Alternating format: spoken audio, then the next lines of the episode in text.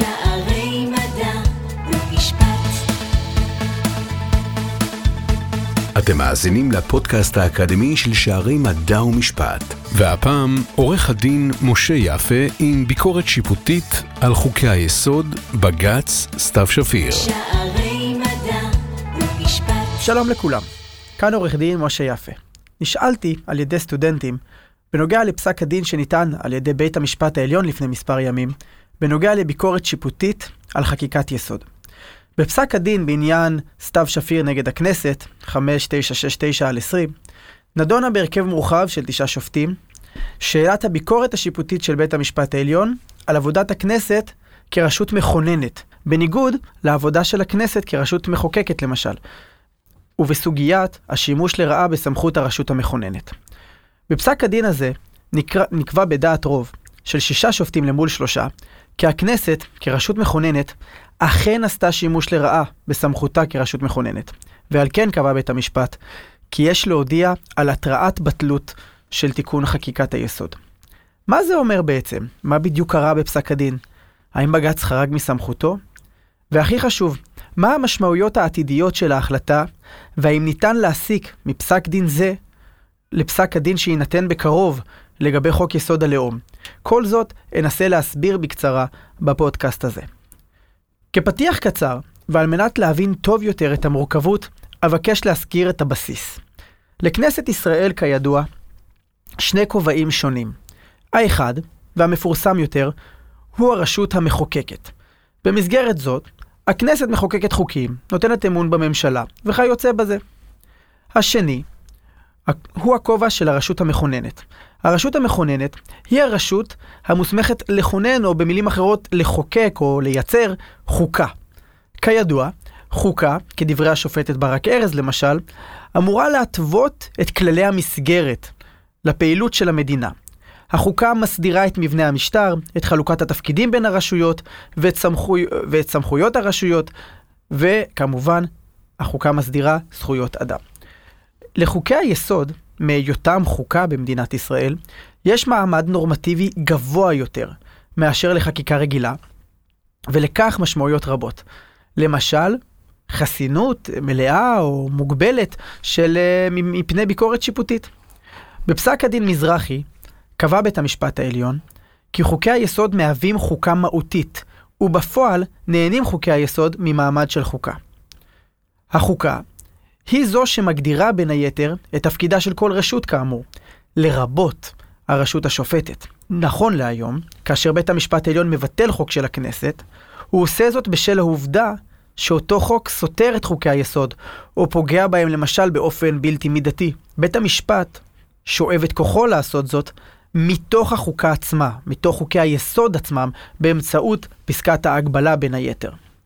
לאור זאת, נשאלת השאלה, האם יש בסמכותו של בית המשפט העליון לדון בכלל ולהכיל ביקורת שיפוטית בפרט על חוקי יסוד, אשר מעמד הנורמטיבי שלהם גבוה יותר, ובעצם מכוחם של חוקי היסוד מקבל בית המשפט העליון את סמכותו לפעול. אז כדי להתחיל לענות על השאלות הרבות, הכי טוב להתחיל בהתחלה.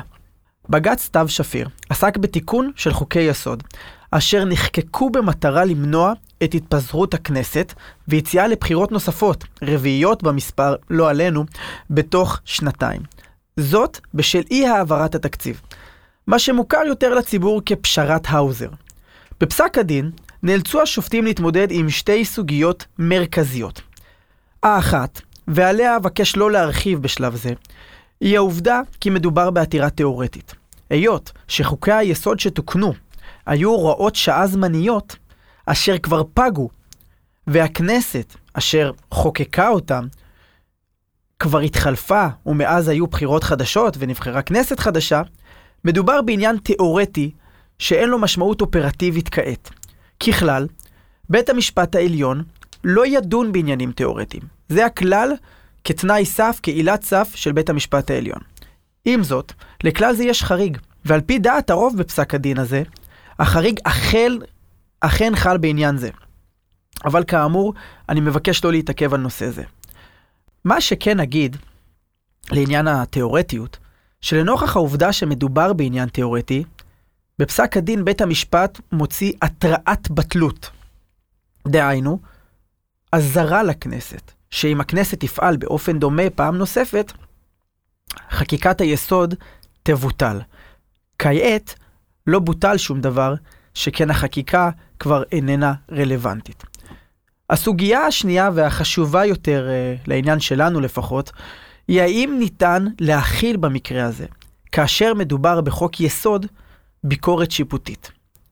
אקדים ואומר שלמען האמת זו לא הפעם הראשונה שבית המשפט העליון מוציא התראת בטלות לחוק יסוד. זה כבר קרה ב-2017, לאחר שתיקנו את חוק יסוד משק המדינה בהוראת שעה, כן, שזה תיקון זמני, חמש פעמים ברצף. זה קרה בבג"ץ המרכז האקדמי נגד כנסת ישראל. עם זאת, פסק הדין שלנו בכל זאת חריג מאוד. הוא מכיל בתוכו אמירות משמעותיות ביותר לעתיד המשפט החוקתי הישראלי, ואף קובע מבחנים פרקטיים ליישום הדוקטרינה, שתכף נדבר עליה. את המבחנים, השפעתם, משמעותם, ואת הכתיבה הרבה, אנחנו עוד נרגיש היטב בשנים הקרובות, אין לי שום ספק בכך. כשלב ראשון, וכדי להבין היטב את הסוגיה, יש להבחין בין שתי דוקטרינות שונות. דוקטרינת התיקון החוקתי שאינו חוקתי, זוהי דוקטרינה שבודקת את תוכן החוקה, או את uh, חקיקת היסוד במקרה שלנו, ואת מהותה, וקובעת האם החוקה או התוספת החדשה שלה בעצם אינה חוקתית. למשל, חקיקה נאצית. במדינת ישראל כיום, טרם נעשה שימוש בדוקטרינה הזו ובביטול חוק יסוד משום שהוא תיקון חוקתי שאיננו חוקתי. למען האמת, ספק רב ביותר אם יש בכלל לבית המשפט העליון סמכות לעשות שימוש בדוקטרינה זו. כך למשל, בדיון שנערך בבית המשפט בנוגע לחוק יסוד הלאום, ביקשו השופטים משלל העותרים מקור סמכות חוקי להפעלת התיקון החוקתי שאיננו חוקתי. בית המשפט לא ממש קיבל מענה.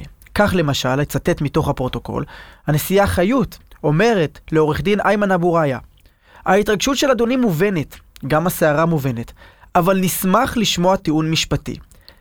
במילים אחרות, קשה למצוא מקור סמכות משפטי להפעלת הדוקטרינה. עם זאת, הדוקטרינה הזו, כמו שתכף אסביר, היא לא הדוקטרינה שחלה בפסק הדין שלנו. הדוקטרינה השנייה, והיא הדוקטרינה שלנו, היא השימוש לרעה בסמכות הרשות המכוננת. על פי דוקטרינה זו, בית המשפט לא בודק האם חוק היסוד ראוי, כן? הוא לא בודק מהות. אלא בית המשפט בודק האם בכלל מדובר בחוק יסוד, בסוגריים אה, חוקה, או שמא עשתה הרשות המכוננת שימוש לרעה בסמכות שלה, והעניקה לחוק מסוים את השם, את הכותרת, חוק יסוד, ובעצם את המעמד של חוקה, כאשר בפועל לא באמת מדובר באקט של חוקה או חוק יסוד. במילים אחרות, מדובר בחוק רגיל, שפשוט התחפש לחוק יסוד בשל צרכים, בדרך כלל פוליטיים, אבל לא בהכרח כאלה ואחרים. בעצם הטענה בהפעלת הדוקטרינה היא שבית המשפט לא מתערב בחוק יסוד, הוא לא מכיל ביקורת שיפוטית על חוק יסוד, כי זה פשוט לא חוק יסוד. החוקה היא הרי כללי המשחק במקרו, כן? המסגרת של המגרש. אי אפשר למשל להגדיר אה, חקיקת יסוד או חוקה כהוראת שעה. זה לא מתאים מה שנקרא. כך למשל, כתבו שופטי הרוב בפסק הדין הזה, אני אצטט. כבר בעניין בר-און צוין כי הוראת שעה, על פי רוב, ינבעו מצרכים קואליציוניים ופוליטיים, שביניהם ולבין חוקה אין קשר ועוד. הוראות החוקה אמורות לבטא נורמות על-זמניות, ולקבוע בדרך זו את המסגרת הקבועה לפעולתם של מוסדות המדינה ויחסיהם עם אזרחיה. דהיינו, הוראות זמניות לא יכולות או לא אמורות לשמש כחוקה, ולכן משהו חקיקה, אקט נורמטיבי, שהוגדר לזמן קצר, כהוראת שעה, כזמני, בעצם לבש תחפושת של חוקה אם הוא תוקן בחוק יסוד, והוא לא באמת באמת חוקה. על פי דעת הרוב, אותה כתבה הנשיאה חיות, בית המשפט מוסמך בהחלט לבחון חקיקת חוקי יסוד, ולבדוק האם הכנסת עשתה שימוש לרעה בסמכותה כרשות מכוננת. על פי הנשיאה, את השימוש לרעה יש לבחון בשני שלבים. השלב הראשון הוא שלב הזיהוי, וכדי להסביר אותו היטב, אצטט מתוך פסק הדין. בשלב הזיהוי יבחן בית המשפט האם הנורמה שהוכתרה על ידי הכנסת כחוק יסוד, נושאת את המאפיינים הצורניים וסימני ההיכר של נורמות חוקתיות. ככל שיגיע בית המשפט למסקנה כי טעם העץ אינו כטעם הפרי, וכי חוק היסוד על פי מהותו איננו יסודי, יפנה אל שלב השני, מבחן הצידוק. על פי מבחן זה, יעבור הנטל על המשיבים להצביע על הצדקה לעיגון הנורמה בחוק יסוד דווקא. זה היה ציטוט מתוך פסק הדין. במילים אחרות, השלב הראשון מזהה האם לחקיקה החדשה יש מאפיינים של חוקה. וככל שהתשובה היא שלילית, עוברים לשלב השני. שלב השני הוא שלב הצידוק. הרשות המכוננת, הכנסת, צריכה להצדיק בפני בית המשפט מדוע החקיקה הזאת, אשר איננה מחזיקה במאפיינים של חוקה, בכל זאת מוצדקת ואמורה להישאר במעמד של חוקה. בעצם בשלב הזיהוי מבקש בית המשפט כאמור לבחון האם המאפיינים הצורניים יש להם נורמות חוקתיות.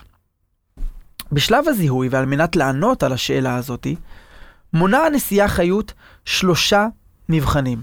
אגיד בסוגריים, שלצד דעת המיעוט, אשר, אה, של שלושה שופטים, אשר בכלל לא הסכימה עם דעת הרוב בכלל על עצם הדיון, גם בדעת הרוב היו שופטים שחלקו על עצם המבחנים של הנשיאה, אבל נדבר על זה בהמשך. המבחן הראשון הוא מבחן היציבות.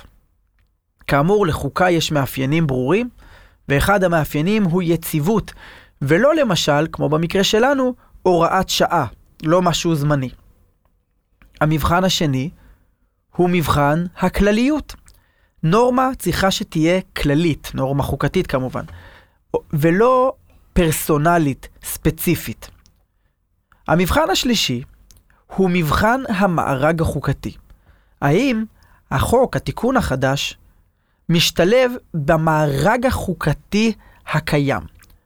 במבחן המארג החוקתי, מבקש בית המשפט לבדוק גם, ואני מצטט, את האופן שבו חוק היסוד או התיקון תואמים את סוג הנושאים שהוסדרו בחוקי היסוד, את ההיגיון הפנימי שלהם ותכליתם. סוף ציטוט.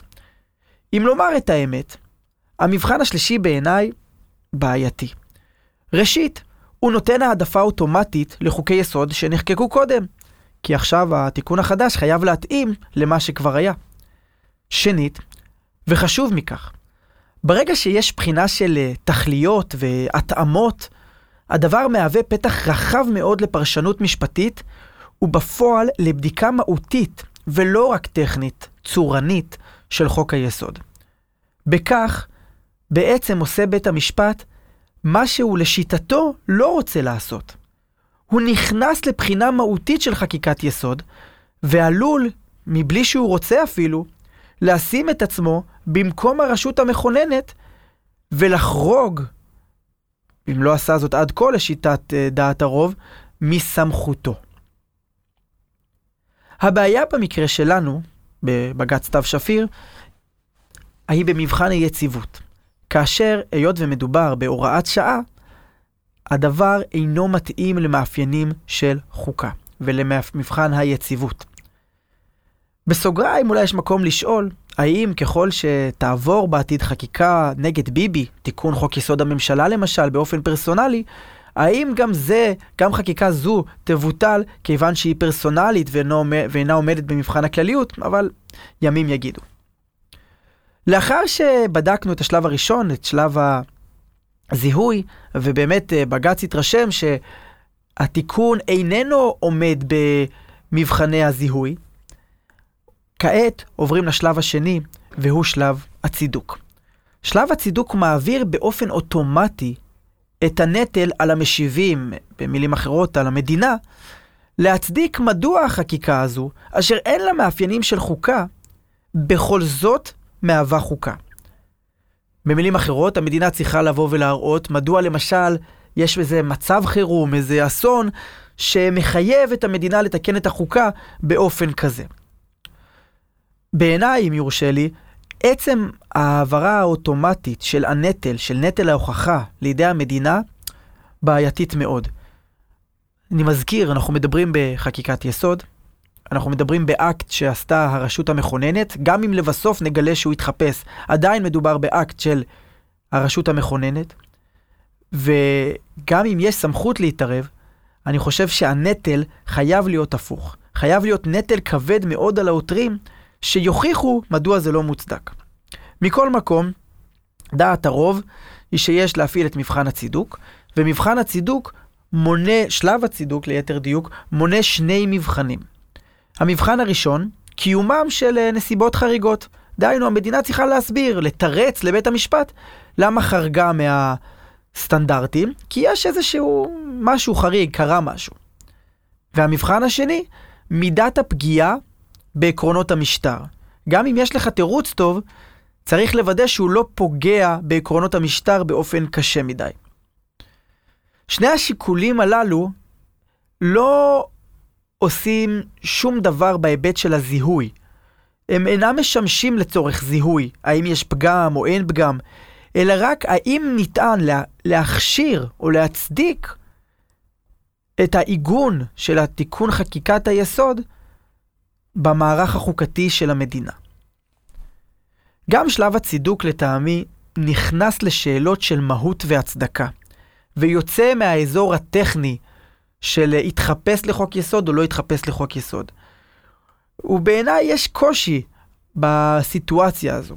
בכלל, עצם העובדה שהרשות המכוננת שמחוקקת או מייצרת את אה, חוקי היסוד, צריכה להתייצב בפני בית המשפט ולהצדיק את עצמה והן הנסיבות, היא סיטואציה בעייתית ומורכבת.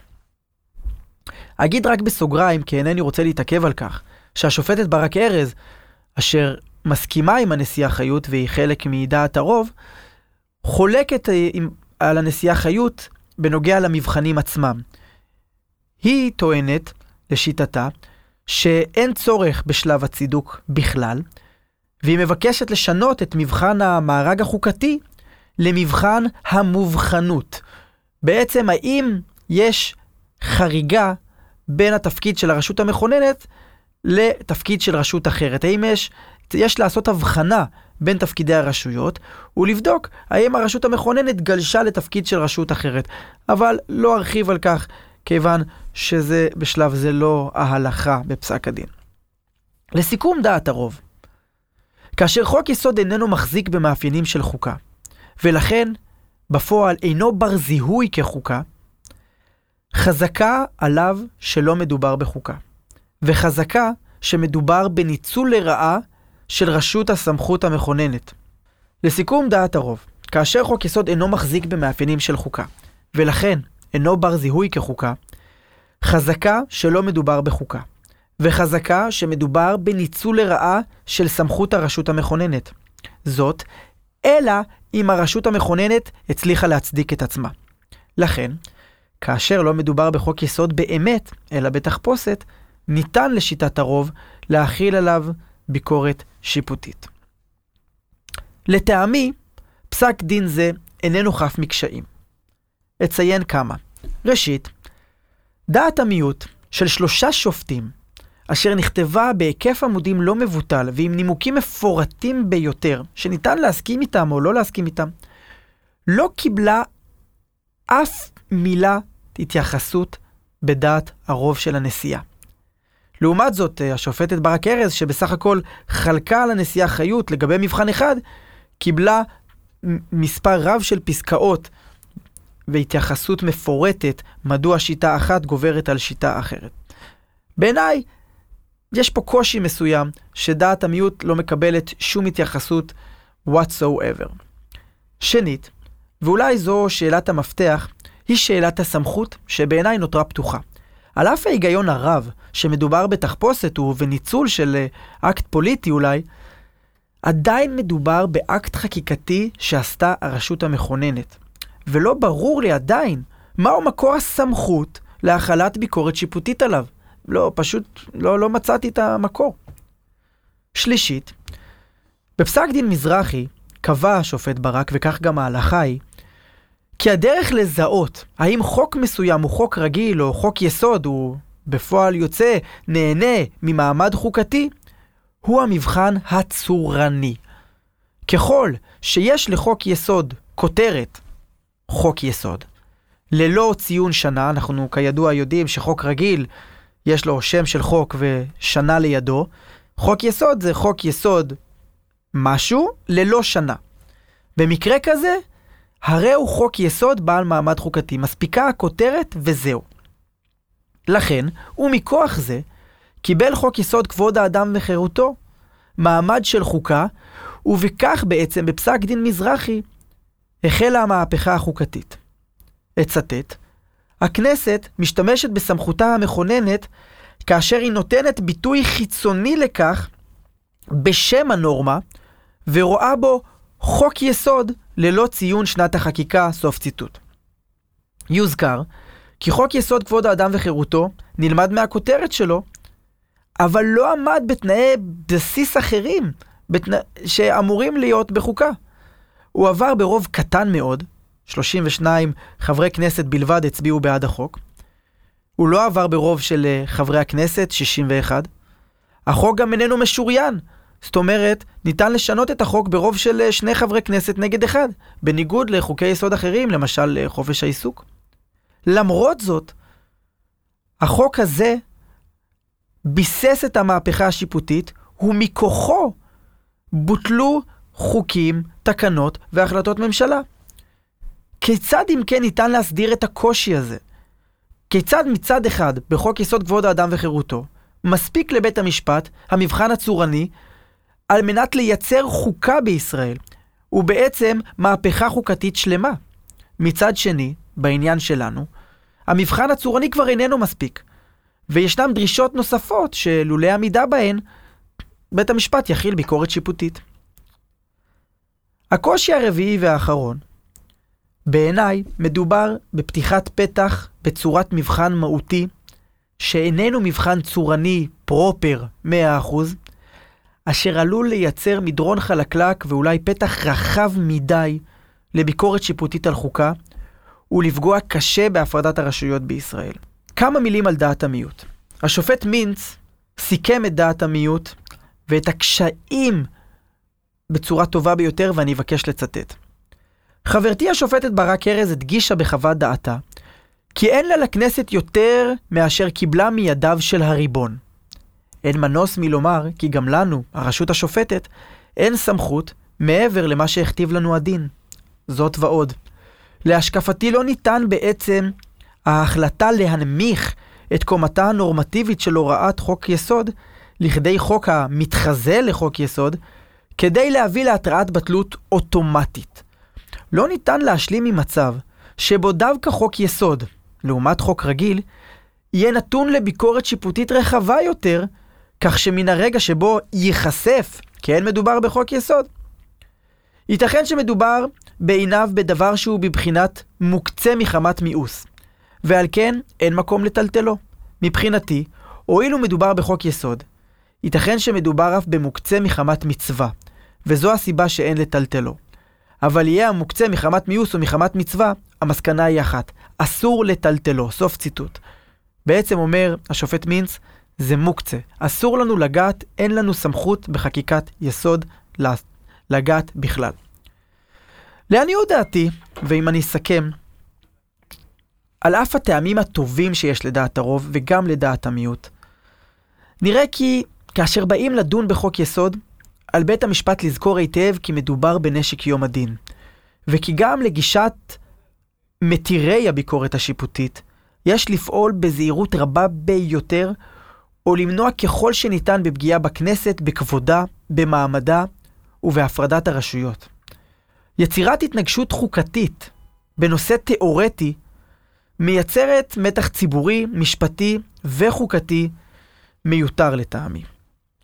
אסכם כפי שסיכם השופט סולברג, ואבקש לצטט, סוף דבר ועיקרו, כשם שבהיבט המהותי אין עוררין על כך שהתערבות שיפוטית במעשה הכנסת לא תיעשה אלא אם כלו כל הקיצין. באותה מידה, עלינו להגביה אל על את החסמים הדיוניים שעומדים בפני העותר לבית משפט זה. שעה שפניו לבקשת צעד של התערבות בחקיקה ראשית של כנסת ישראל, לא כל שכן בחקיקת יסוד. סברוני אפוא כי גם לדוגלים בהשקפה שלפיה מסורה בידינו הסמכות לעשות כן, לא נרהיב עוז לקרוא תיגר על מעשה של חקיקת יסוד, אם אין צורך משפטי וציבורי לוחץ, דוחק וממשי, הכופה אותנו שלא נעמוד מנגד. הראינו לדעת כי בעניין דנן רחוקים אנו ממצב זה תק פרסה. לסיום, בימים אלה אני אברך את כולנו בימים רגועים יותר, מלאים באהבת חינם, אהבת אחים ואחווה. להתראות. האזנתם לפודקאסט האקדמי של שערי מדע ומשפט.